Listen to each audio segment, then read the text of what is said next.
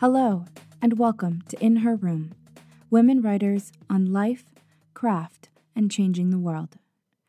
I'm your host, Sarah Blackthorne. This week's guest on In Her Room is Jenna McGuigan. From a mobile soup kitchen in London to a stone walled chamber filled with racks and racks of words, Jenna McGuigan has adventured on a path of discovery and communion. She marries logic with insight, and creativity abounds. A writer, teacher, activist, and roller derby athlete, her words bring us directly into each moment, each memory, and create a stereophonic sensory experience. Jenna, it is so great to have you on the show today. Thank you for being here. Oh, thank you, Sarah. I'm really glad to be here. I'm really excited to talk with you today. Um, just thinking about all of the um, things to talk about and the the work that I've seen you create and process through over the last several years of following you online. And so I'm really grateful that you said yes. Um, it's it's it's an honor for me. Oh, I'm so glad you asked. So thank you. I am really interested to just start right off by asking you, what is writing to you? You know, I knew you were going to ask me this question because you told me in advance, and I I gave it some thought. I had this moment of almost panic when I first knew the question was coming. I thought, oh gosh, I don't know. and then I, I quieted my mind for a moment. And I was like, no, I really do know. Um, and I say this answer all the time. When people ask that, I say, writing is how I make sense of the world. But then I started to think a little more about what I actually mean by that. And I realized that it's it, it's a twofold answer. So I literally mean, mean I make sense of the world because it helps me to organize my thoughts. And even more than that, it helps me to discover my thoughts. Um, that often writing is a process of discovery for me. Um, and I write mostly, though not exclusively, but a lot of creative nonfiction. And so I'm telling stories from my life. Um, but a lot of times I don't know what they're really about. I know there's like this moment or this thought or just an image I have of something that happened that I want to make sense of. Um, and it's not until I write about it that I really find out what it means to me.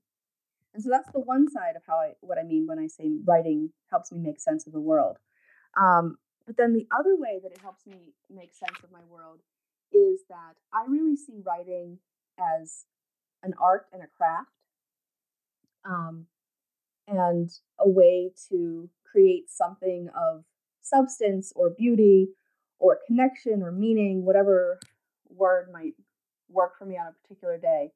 And so writing helps me make sense of my world because I'm creating art with words. And it, I feel like beauty and art really give meaning to my life and help me just, you know, exist in the world in a happier way, in a deeper way. So I was really glad you were going to ask me that question because I realized it, it helps me make sense of my world on almost every level, I think. Hmm.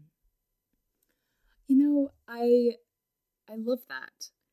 I um I I find that there is this common thread among the guests that I've had on the show and for all of us and I I say us myself included um there really is that that way of understanding and um, getting really clear about our world and our life and the places that we fit into it.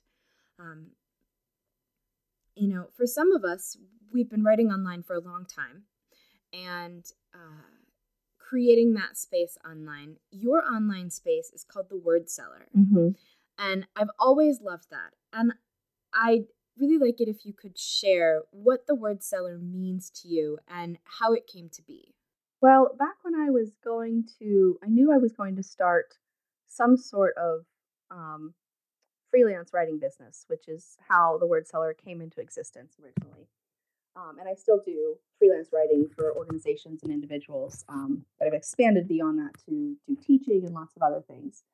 Um, and I, I hadn't thought about just branding myself under my name at the time because I was thinking about it more as a business. And so I was, I wanted like a business name. And so I came up with this brainstorm, this huge list. And I actually, my husband and I can't remember which one of us came up with the word cellar, C E L L A R, like a wine cellar. I think it was maybe him. Like, I kind of wish I could take the credit for it, but I think it was his idea. Because um, I originally had this, this name that I loved that I wanted to use, but then I found out that there was somebody else who used um, the same uh, business name, and I was like, mm. dang it, I can't use it.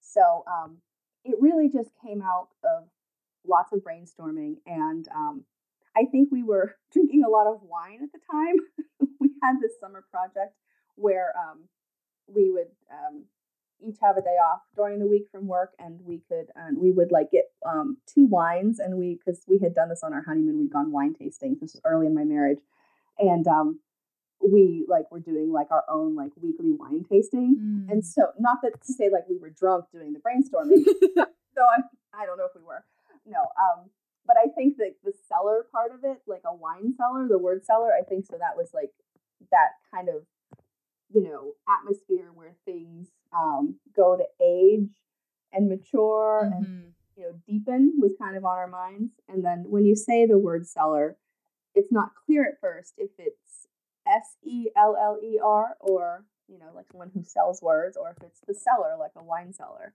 but i love this image of the word cellar as a wine cellar and i'm actually can i read you a little description that i've written about yes. word cellar yeah um, i'd love that um, it's on my about page on my website, but I I envisioned like the word cellar is not a physical place, though I kind of hope that one day it will be. Um, and so this is how I envision it. Um, I envision the word cellar as a cozy stone walled chamber filled with racks and racks of words. We have nouns, verbs, adjectives, and even some adverbs. The prepositions and conjunctions sit next to glass jars of jaunty little pronouns. Perfectly turned phrases shimmer magically in the shadows, and whole sentences often appear on the walls. There's a nook just for punctuation and another for grammar. Some people don't like to venture into those areas, but I don't mind them one bit. Some days you'll find me writing, and others you'll see me editing, either my own work or maybe yours. Stacks of books sit next to overstuffed chairs, beckoning you to delve into a good read.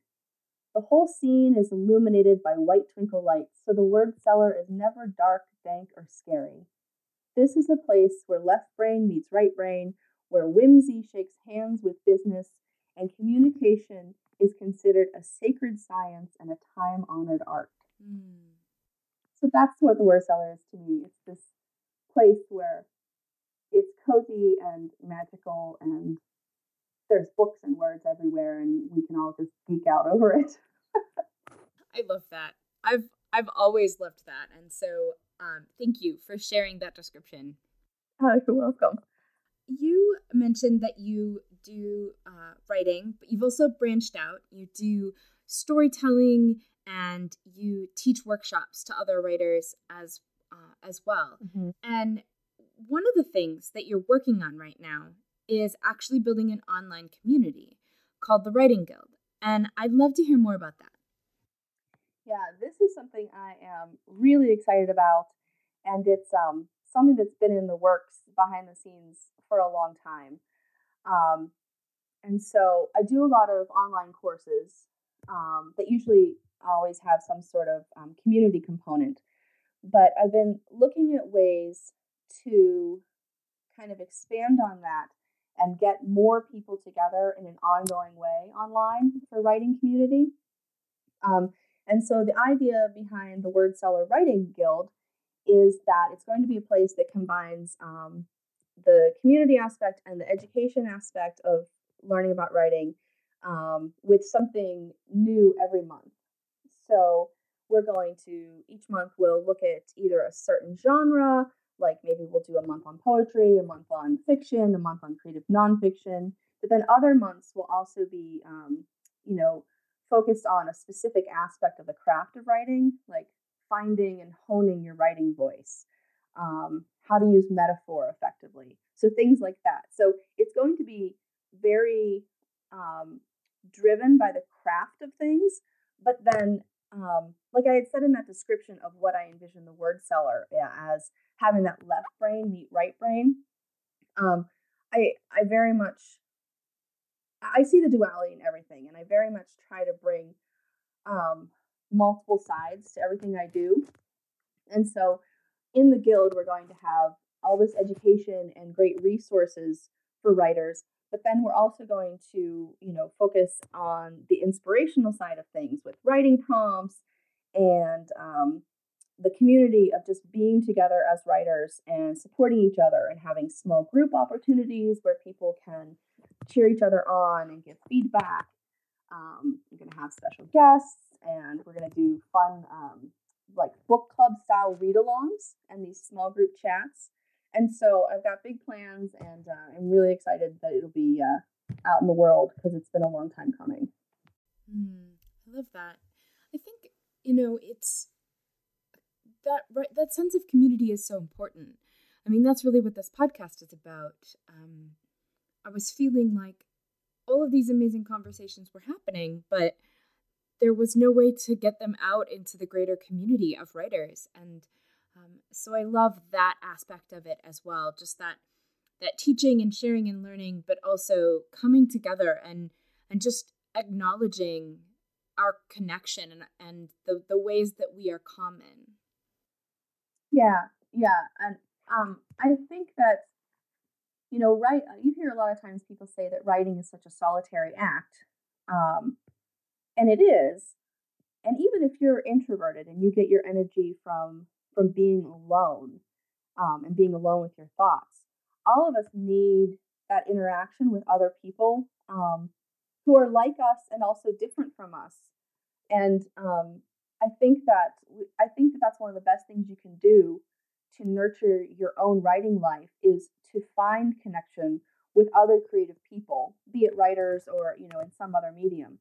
Um, and it doesn't have to be like that you're constantly, you know, constantly going to uh, um, some sort of you know writing workshop or writing circle um, and being out with people all the time because there's a lot of writers who really kind of need a lot of downtime and that's one of the good things about having an online writing community is you can really easily moderate like for yourself how much interaction you're getting but then i think that interaction is so good for our creative beings because it energizes us um, it shows us that we're not alone in the things we struggle with. Like one of the things I hear so often um, with uh, um, my my students, or I do coaching for individuals as well, is they're like, "Oh, I thought that was just me." Like when I say, "Here's a struggle I've had with writing, and here's what I do to deal with that," or "Here's like this weird thing that happens to me in my writing life," people are all the time like, "Oh my gosh, that happens to me too," or "I'm just like that. I thought I was weird," or mm-hmm wrong or like that I couldn't be a writer because everybody else I thought did it this way, but I do it this way. And so I thought that negated my ability to be a writer. And I'm like, no, you're a writer too. It's okay. I love that. Yeah. And it's, it can be, it can be really isolating. Um, and, and I think it's interesting. Um, as I was getting ready to sit down and talk with you today, I was thinking about some of the different things that you've written about and uh, chosen to share on your site and as part of your journey. And um, so I have these two sort of opposing, seemingly opposing things, right? Um, I want to talk with you about deciding to go into an MFA program, which is stepping fully into a community of writers. And at the same time, talk to you about your time at the Vermont Studio Center and going on writing retreat, which is a very solitary thing. So I think it's interesting to have that balance of of both and. Um, so since we're talking about community, why don't we start by um, talking a little bit about why you ultimately decided to go into an MFA program um, and what made that decision for you?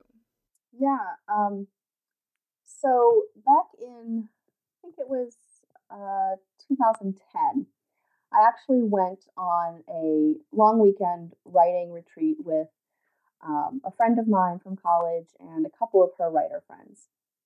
And so we rented a house um, on the Jersey Shore in the off season, and um, this was the first time I had gone away anywhere to try to write, um, like on a retreat, but with other people. Um, so this was like I was actually terrified because I thought I'm not going to write anything all weekend, and I pretty much wrote nothing all weekend. so my fears actually like ended up happening, but the best thing came out of that weekend was as I was because I didn't have really much writing community. I didn't have anywhere I lived, and I had um, some writing community with some people I knew online. But like this was a whole weekend spent with other writers, and we would each do our own thing during the day, and then in the evening we'd get together to make dinner and you know maybe workshop some of our stuff, you know, give feedback to each other and talk about writing. And um, I realized that all of these writers had kind were kind of a little further along in their writing journey than I was. And I could keep up with the conversation, but it became very clear to me that I was like running to keep up. Like they were using terms that I didn't know or didn't fully understand and talking about things in a way that I was like, oh, this is really fascinating. And I don't like know a lot of this stuff. So then I started thinking, like, okay, it became that was like this tipping point where I had felt for a while that my writing and my writing life had kind of reached this plateau. Like I was writing professionally and I was doing some creative writing, but I really felt like I wasn't I was just I was just had plateaued. I wasn't moving forward. And I realized that I really wanted three things that I, I, I that came to light that weekend with these writers. I wanted more writing community. I wanted help with the craft of writing because I had kind of reached a point where I, I kind of was starting to know what I didn't know. You know, like when you're really a beginner, like you don't know what you don't know. Mm-hmm. Um, but I'd reached a point where I'd been writing long enough. I was like, okay, I kind of know the things that I'm not doing well, but I don't know. I don't know how to fix it. Like I don't know how to get better. Um, so I wanted community. I wanted help with the craft, and then I just wanted to kind of know what was going on in the world of writing, like the world of literary journals and publishing and all of that was felt like a foreign land to me. And I thought, well, how can I get all three of these things that I'm looking for? Um, and grad school came to mind. And I had thought about going to graduate school right after undergrad. But at that time, I was thinking I'd go for like a literature degree, and I wasn't really interested in doing that. I'd been a literature major as a, an undergrad and liked it, but I wasn't sure I wanted to spend a couple of years like doing literary criticism and theory.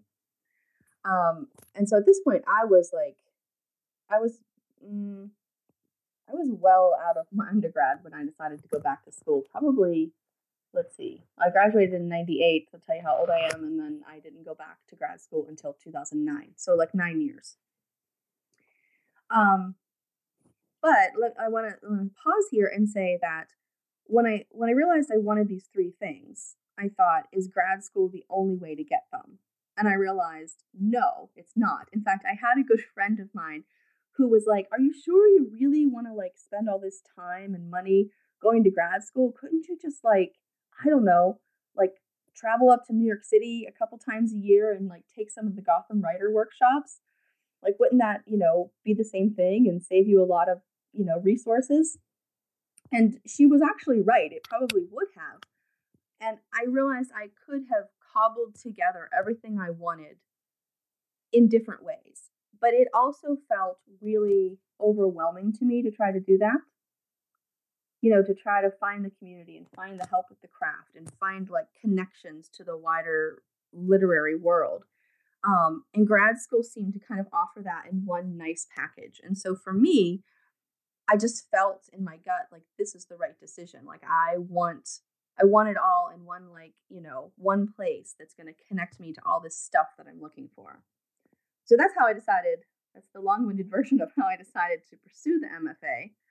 Um, and I, I decided that I wasn't going to move to go to school because, you know, I, I was married, we had a house, um, my husband had a, a job that he wasn't, you know, looking to to move away from, and it just didn't seem like a good time in our life that I was going to look to move somewhere for grad school.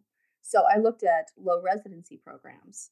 Um, which, um, if people aren't familiar with them, basically the way they work is you go to the residency part is that you go to campus several um, times a year usually. I went to vermont college of fine arts and their low residency works you know twice a year. You go to campus for 10 to 12 days and um, you have like all of these lectures and workshops and readings that you attend. So you like cram like these 10 days just you know full of awesome stuff including the community of other writers and then the rest of the semester, you work one on one with an advisor who basically is your mentor. And every month, you submit a packet of work to them and you get feedback on it. And you have reading lists and you have creative work and critical work to be doing.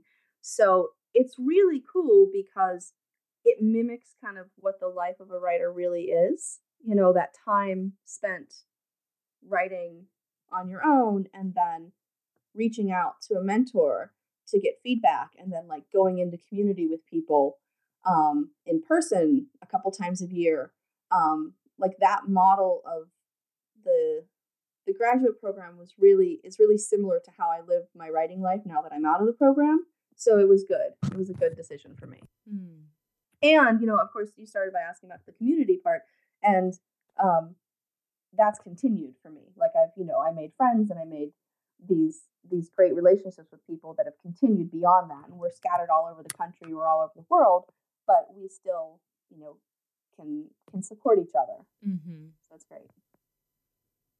Yeah and i think you know for people who might be considering mfas um, i think for a long time there was this flack that was given to the residency program specifically um, you know about how, well, if you go to a low residency program, you're not going to get a job teaching, or it's not going to be seen as a real MFA. And I know even 10 years ago when I was considering applying to graduate schools uh, and preparing to graduate with my undergraduate degree, that was the attitude. And I think that that attitude has really changed a lot because, particularly low residency programs, they're really designed for people who have lives, um, I think, you yeah. know, people with kids and people with uh, families and houses and even jobs, you know, um, people who aren't writing for a living but want to improve their skills and learn about the craft of writing and really make a commitment to themselves. I think low residency low residency programs are a great option for that. Yeah, I agree. And you know, I did have that concern when I first started looking at grad schools, I thought like, are these really taken seriously? Am I just gonna, mm-hmm. you know, mm-hmm. spend this time and money again on something that's just going to be a joke? Um, and I actually have, I don't know, like I meet people with MFAs who've gone through tr- more traditional programs, and they're usually, I don't ever get a sense of like derision when I tell them I did low residency. They're mostly just like, how does that work? Like, yeah, understand. And so, um, yeah, so I do think there, there there's been a kind of a, a change in how people view it. Um, but a lot of people don't know that it's an option, that it's available, and mm-hmm. that you know, it's really can be really enriching. Yeah, and I know you've talked about um, one of the faculty members that you worked with at Vermont College of Fine Arts has actually been a guest on the show, Sue Williams Silverman. She teaches at Vermont, and in her episode, she talked a lot about why she chose to teach and in part why she teaches at VCFA. So I think that's great that there's that connection and that continuity between episodes. Yeah, yeah. Um, I never, uh, unfortunately, I never worked with Sue one on one, but I had her for two of my workshops during residencies. Mm-hmm. Um, and she's just a fantastic teacher um, and facilitator. So, you know, some people have um, real fears around work, writing workshop when you you know have to share work and get critique back from your mentors and your peers and um, you can get really good workshops you get really bad workshops depending on you know lots of human factors but sue everyone that i was in with her she always set such a generous and respectful tone mm-hmm. and i mm. always had great workshops with her because she's just so you know invested in treating people with dignity and respect and treating their writing the same way. So, so that's great. Yeah. Well, I want to talk about Vermont Studio Center.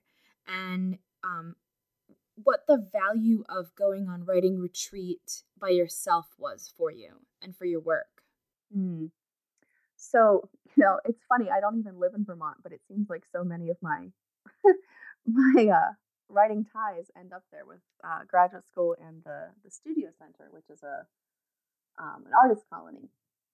Um, so I did a month long residency at Vermont Studio Center um, uh, two Januaries ago, and I think I have really mixed feelings about it because I think it was a fantastic experience. And I have the feeling that I probably didn't use it as well as I'd hoped I would. Um, you know, the way it works is you have your own room to to stay in, and you have your own studio to work in, and um, meals are provided, and so you really don't have a lot of responsibility beyond what you're there to work on. And I had a friend who'd gone to the studio center um, for to do a residency before I went, and I asked her if she had any tips getting ready for it, and she said she thought it was really helpful if you had a consistent writing practice at home before you go, because if you show up at the residency and you have not been having a consistent writing practice, you kind of can feel, and I felt this way, because I wasn't writing regularly, and that's why I wanted to go. Is I wanted that dedicated time, but I kind of ended up feeling like like too much freedom or something. Like I was in free fall.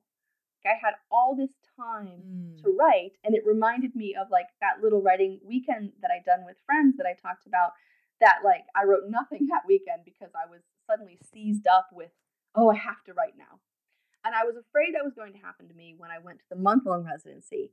Um, and so I I gave myself permission to kind of ease into it because I knew a month was kind of a long time. Of course, it ended up feeling like it went faster than it did. Uh, I mean, faster than I thought it would. But um, I allowed myself to kind of ease into it and not have this expectation that I was going to write for, you know, 10 hours every day or something. And that helped a lot even though I said I came away feeling like I didn't use my time as well as I could have, um, I really think that not having that consistent writing practice or semi consistent before I went in, um, I think it was difficult to develop that.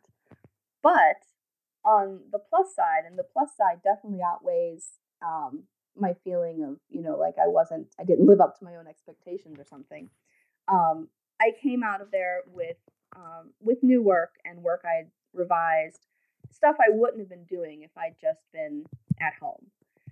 And it really energized me and helped me to refocus my attention so that I could build a more consistent writing practice in my everyday life. Mm. Because it became really evident to me like, oh, look, I have all this time to write. And unless I'm making the conscious choice to do it, it's still not getting done. Like I always have this delusion like if you love something, it'll just happen. But that's not actually true for me and I think for a lot of people. You can love something and still put it off mm-hmm. or still find a reason not to do it. Yes.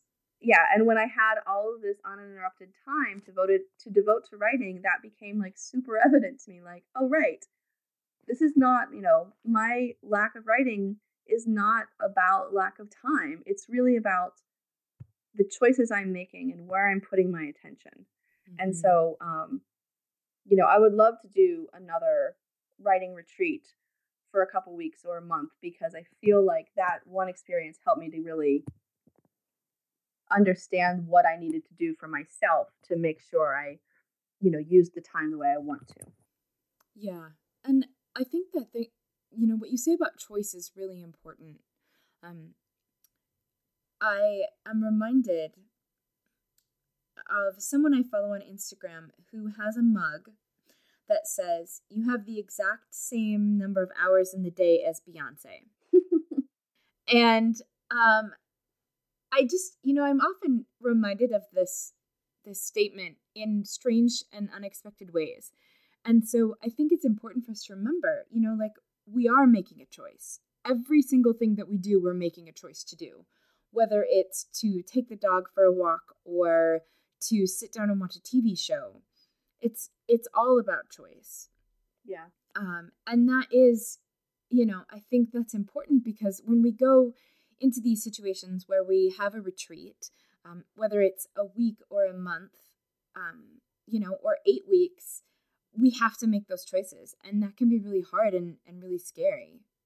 Yeah, yeah, because then it's like it's all up to you when you have the Mhm. distractions taken away and you realize like, oh, you know, me not writing today had nothing to do with me having to cook dinner and run errands and you know take the cat to the vet or whatever. Right. yeah, it, it becomes it's all you, it, and you realize that you have that power in your everyday life. Um, that yeah, I love that exact same amount of hours as Beyonce. Yeah. Jenna, I'd love it if you might read some of your work for us. Yeah, I love that. Um, all right, so I'm going to read an essay that's called What is Your Emergency? And this was published on a literary journal called New World Writing. So um, I'll just jump in. What is your emergency? We both saw it coming. How could we not? It's a straight shot from the top of the hill through several intersections to the bottom. The driver must have seen us. Surely she was slowing down. You can't miss a big ass Buick in the middle of the road unless you're just drunk enough to fail the sobriety test the police will give you, and just cute enough to have those cops let it slide because you were barely over the limit, even though you just hit a fucking Buick. My brother was doing me a favor, moving our dad's royal blue Buick Park Avenue so I could get to the car parked behind it. Our mother's maroon Ford Topaz was smaller, easier to maneuver, the car I preferred to drive, the one I wanted to use to go see my fiance on 11 at 11 o'clock on a summer night. My brother had backed the long sedan out of the driveway, over the sidewalk, into the street, and had stopped at a 45 degree angle, diagonal to both the sidewalk in front and the center line behind. I took a step closer to the road. I looked at my brother through the windshield, his slim, college boy's bare neck and short summer hair incongruous behind that old man sized steering wheel. I motioned for him to roll down the window. Why the hell had he stopped? He didn't roll down the window. He had his head turned to the right, looking up the street. I turned to see what he saw. There had been no other cars on the road until there was. The SUV was black, with shiny chrome and bright headlights. When it crashed into the passenger side doors, I was still on the sidewalk, but just barely, my toes almost touching the curb. My brother was still in the car. Maybe she didn't, but I think the woman in the black SUV must have slowed up some, surely. Otherwise, it would have been more than a collapsed passenger side and whiplash. It would have been a Buick plowed through the intersection or rolling sideways down the hill. It would have been my brother, flattened or tumbling head over wheels. From the sidewalk, I threw my arms forward and open, the universal reflex for no, wait, stop. But what can wide arms do in a situation like that? Was I trying to shield my baby brother? Was I trying to keep my own balance? The crash must have been loud, but there is no sound in my memory. Inside the house, our mother had watched the whole scene from her bedroom window, my father asleep on the bed beside her. I don't know if he could hear the sound of the crash above, above or below the racket of the window unit air conditioner, but he definitely heard my mother's shouts. He's been hit! He's been hit! David's been hit! Out there on the sidewalk, what I saw next was our father running around the corner of the house, running toward us in a frantic, herky jerky, barefoot on a stone strewn sidewalk sort of high step kick combo, running toward us in what he'd worn to bed a pair of tighty whitey underwear. Out there on the sidewalk, my father running toward us, nearly nude without even his glasses or his shoes. Someone called 911. Someone always does in my family. It's our predestined lot in life. One of us is always at the right or wrong place at the right or wrong time. We've called 911 for a passed out drunk along the side of the road, for a shed set on fire, for a parking lot argument poised to tip into, domestic violence, for reckless driving, for a young child wandering alone on a country road with fast cars and a narrow shoulder, for thugs dealing drugs on street corners, for a pregnant woman choking on an asthma attack, for car crashes. So many car crashes. Automobile accidents are the family call in specialty. My brother and I grew up on that long hill of a street with all those intersections. We were weaned on the drawn out sound of squealing brakes before the sudden smash. A squeal is good. It tells you what's coming. It tells you that someone had surely tried to stop what was about to happen. The worst is when there is no squeal, just the sharp surprise of a crack or boom. When I asked my brother later why he stopped the car while backing up, he says it's because he saw the SUV coming and knew it would hit him. He says he didn't pull forward because he would have been pinned against a telephone pole, and he didn't back up because he would have ended up in the oncoming lane. I don't know how he could have made such a split second calculation, but who's to say? The woman in the SUV must have slowed down, surely. But we all agree that no one heard the squeal. Not my father in his bed, not my mother at the window, not my brother in the car, not me out there on the sidewalk. We're pretty sure I was the one to call it in that night. First, I called 911, and then I called my fiance. My brother and I inherited the 911 gene from our father's side of the family. Maybe it's the Irish blood, always ready to run into the fray, always ready to fight or to help, whatever the situation calls for once we arrive. Every year, my brother and I play a game. We keep a running tally of our individual 911 calls. He lives in Arizona now, and I'm in Pennsylvania. Two years ago, not even an hour after midnight had hit here and was still two hours away in Tucson, I was already up one nothing. There was a drunk driver in front of my car, swerving all over the place, crossing the lane into oncoming traffic. First, I called 911, and then I called my brother. He answered the phone by saying, Happy New Year. I said, The score is 1 nothing. I'm winning. He said, Already? He knew exactly what I was talking about. We were all lucky if that's how we want to look at it. The driver of the SUV walked away without a record. My brother walked away from the accident too, but his back still gives him trouble even now, 13 years later. I was lucky to have stayed on the sidewalk and not stepped out into the street, but sometimes I think if I hadn't wanted to go out that night, if I hadn't wanted to take the smaller car, if I'd had enough money for my own car or my own apartment that summer, all siblings keep an invisible logbook of debts and gratitude.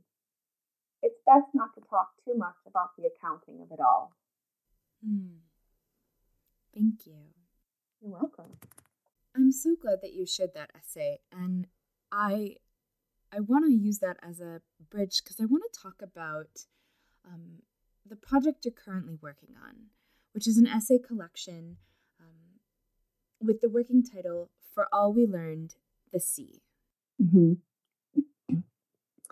Yeah, um, that it's funny. Um, the essay I just read is very different in a lot of ways from this book of essays that I've been working on.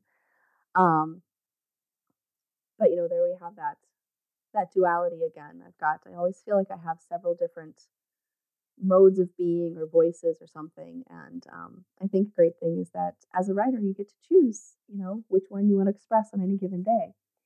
But the uh, the book that I've been working on is a collection of connected essays that explore um, spirituality and landscape, and usually the intersection of those two, and all of the ways that longing and belonging show up in our lives whether it's about where we feel at home in the world physically um, or the the thing, things that we believe and how we feel at home um, on an, in an, an internal way in the way we think about things and believe things and choose to live our lives.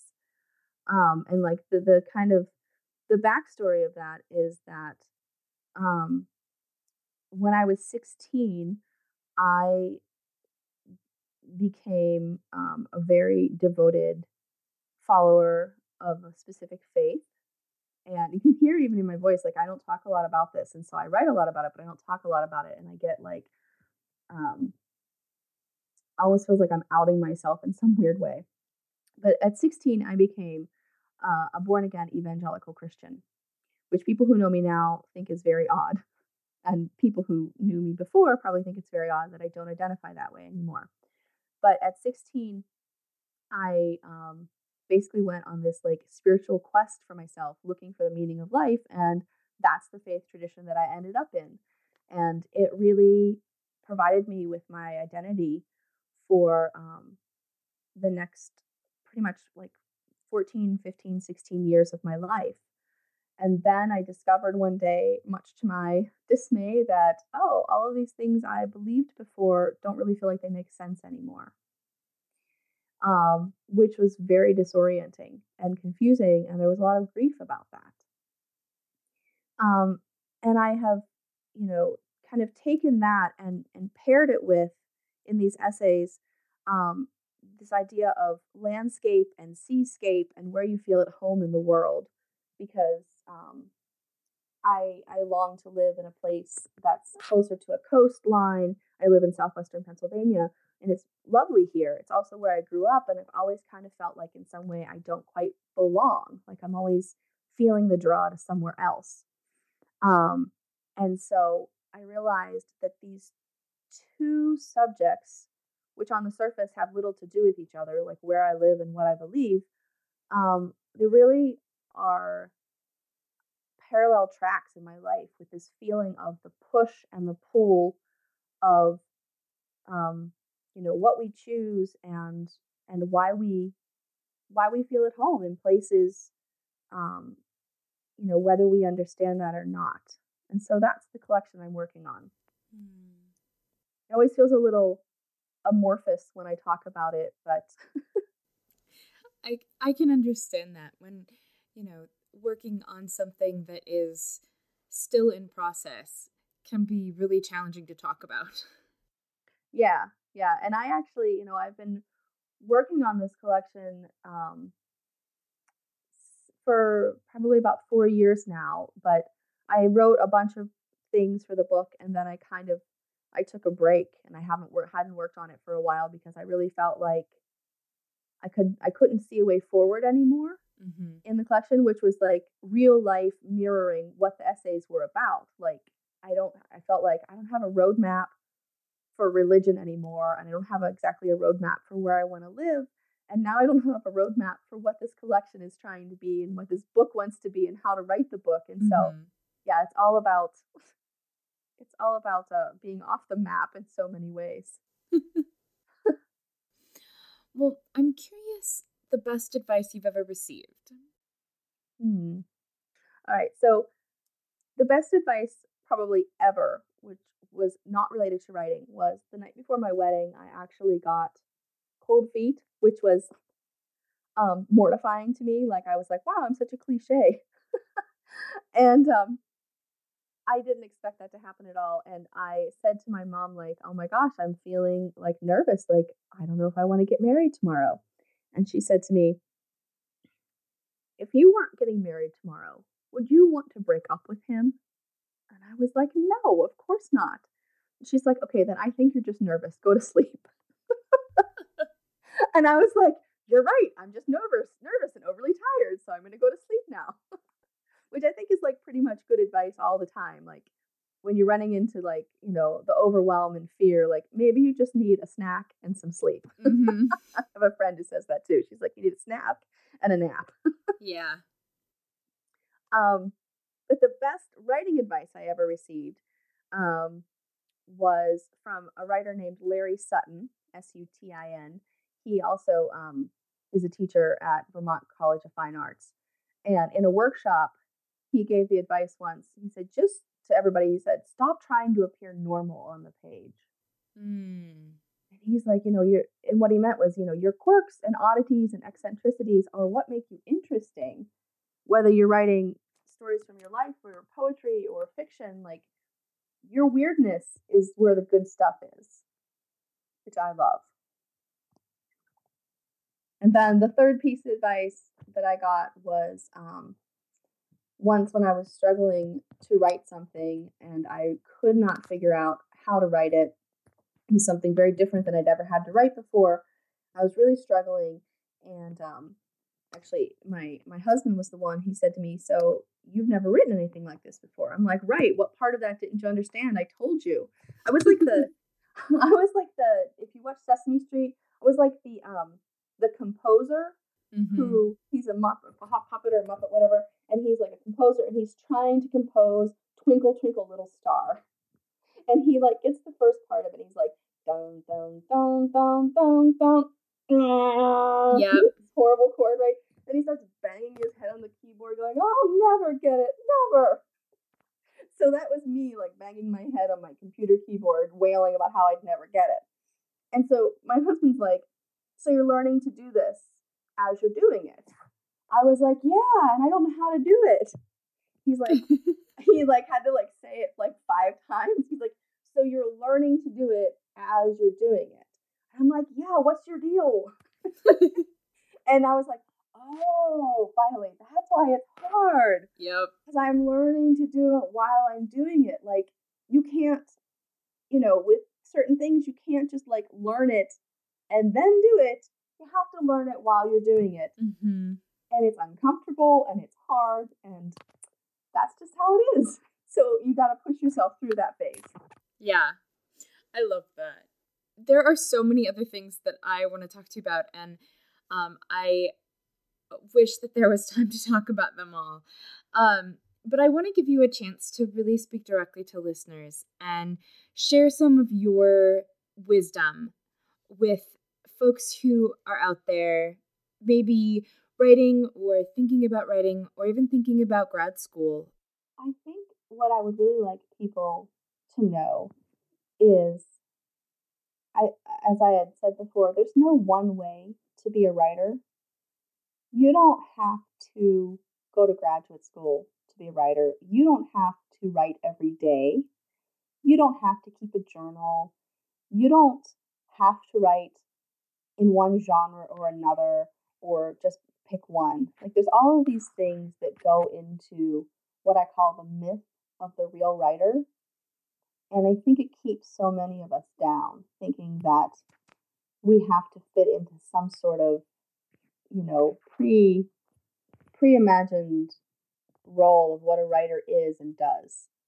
And if you are, you know, letting yourself kind of be squashed by that myth, I hope you'll just let yourself be free of it and realize that whatever your process is, whatever you need to write and however you write, like that's all legitimate and I hope you'll embrace that and and know that, you know, you are a writer. There's not a wrong way to do it. Um, there might be better ways to improve upon whatever you're doing now, but you don't have to to think that you have to be one way or another. So break free of the myth of the real writer. That's such great advice. It really is. Um, and just to remember, you know, yeah, you might be learning it as you're doing it. yeah, I have to remind myself that pretty much every day. yeah. Well, Jenna, it's been so great to have you on the show today. Thank you so much for being here. Oh, thanks a lot. I really appreciate talking to you. And if listeners want to learn more about you and your work, they can find you at thewordcellar.com. You are listening to In Her Room Women Writers on Life, Craft, and Changing the World. I'm your host, Sarah Blackthorne. I'm so glad you're a part of the In Her Room community. Without listeners like you, the show would not be possible. On our website, in her room.com, you'll find show notes, learn how to work with me, and have an opportunity to contribute financially to keep In Her Room on the air.